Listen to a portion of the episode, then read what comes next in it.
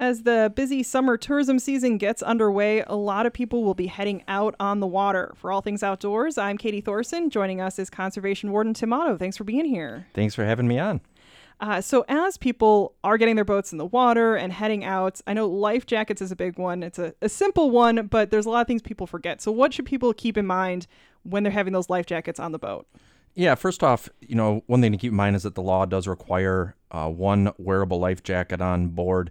Uh, appropriate size and type for each person on board all boats.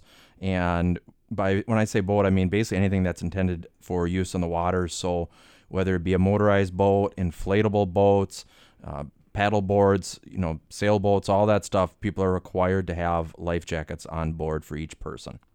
Uh, and it's not enough just to, to have them on the boat, correct? Correct. They have to be accessible for each person. So, you know, sometimes I see them where they're stowed up underneath somewhere in some storage compartment. And, you know, the the only way those life jackets work for somebody is if they're wearing them. And it's very difficult to predict when you're going to need to wear one.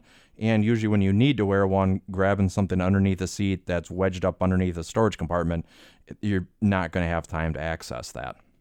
Um, and as you're just saying, when you need one, I guess, you know, from your experience or just kind of with the D N R, what kinds of boating accidents are common or, or what are you seeing out there?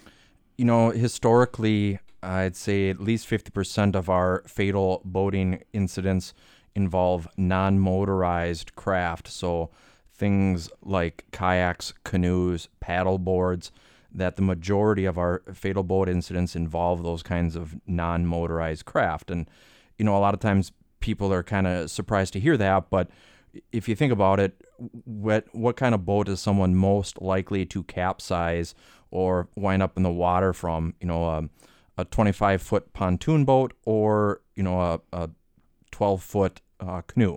So those smaller boat, boats are going to be the ones that are most likely um, going to capsize. And and so on that note, what are some maybe some safety tips that people in those kinds of boats, what should they be aware of when they're out on the water?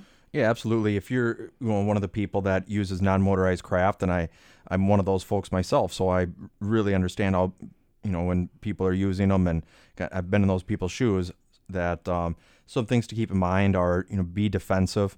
Just because you can be in the middle of the boat, in the middle of the lake, or in a heavily congested traffic area, doesn't necessarily mean that it's a good idea to be there. So be defensive, be visible. So wear something, uh, some bright colored clothing, bright shorts, bright shirts, something like that, so that people can see you. You know, maybe even consider putting some type of reflective material on your paddle, so that as you're paddling, it catches the sunlight a little bit. Um, You know, that's a really good idea. And then also make sure that you can reboard your vessel, or what we would call, no, make sure that you know how to uh, self-rescue also. Um, and so whether it's a non-motorized or just out on the water in general, what are some other safety messages that you'd like people to keep in mind this summer? Yes, you know, something that uh, I think a lot of us overlook when we're going out on water, especially, you know, people have a tendency to maybe start earlier in the day, and then they go, then they're you're going out for dinner, and they're going to be coming back later at night. Of course, first off, you know, alcohol and boating really don't mix. So um, if, we really recommend people to stay, you know, completely sober. Um, but also part of that planning too is making sure that if you're going to be out after dark, that your boat lights work. And maybe if, even if you're just going to be out close to dark, you might want to make sure your boat lights work in case your um, plans don't quite go as, go as planned. And then also I'd say, you know, be careful of gunwale riding, so don't ride on the sides of the boats. A lot of people um, are injured every year just from falling overboard and um, being hit by another part of the boat. Uh, and then I'd, I'd say probably the last part is that although we've had some really nice warm air temperatures, the, the water is still cold in a lot of cases, especially uh, current and some of the bigger bodies of water. So, um, you know, you don't necessarily want to spend a lot of time in that water and, and plan appropriately. Well, we hope everyone follows these safety messages and has a fun time out on the water this summer. Conservation Warden Tim Otto, thank you so much for your time. Thank you for having me.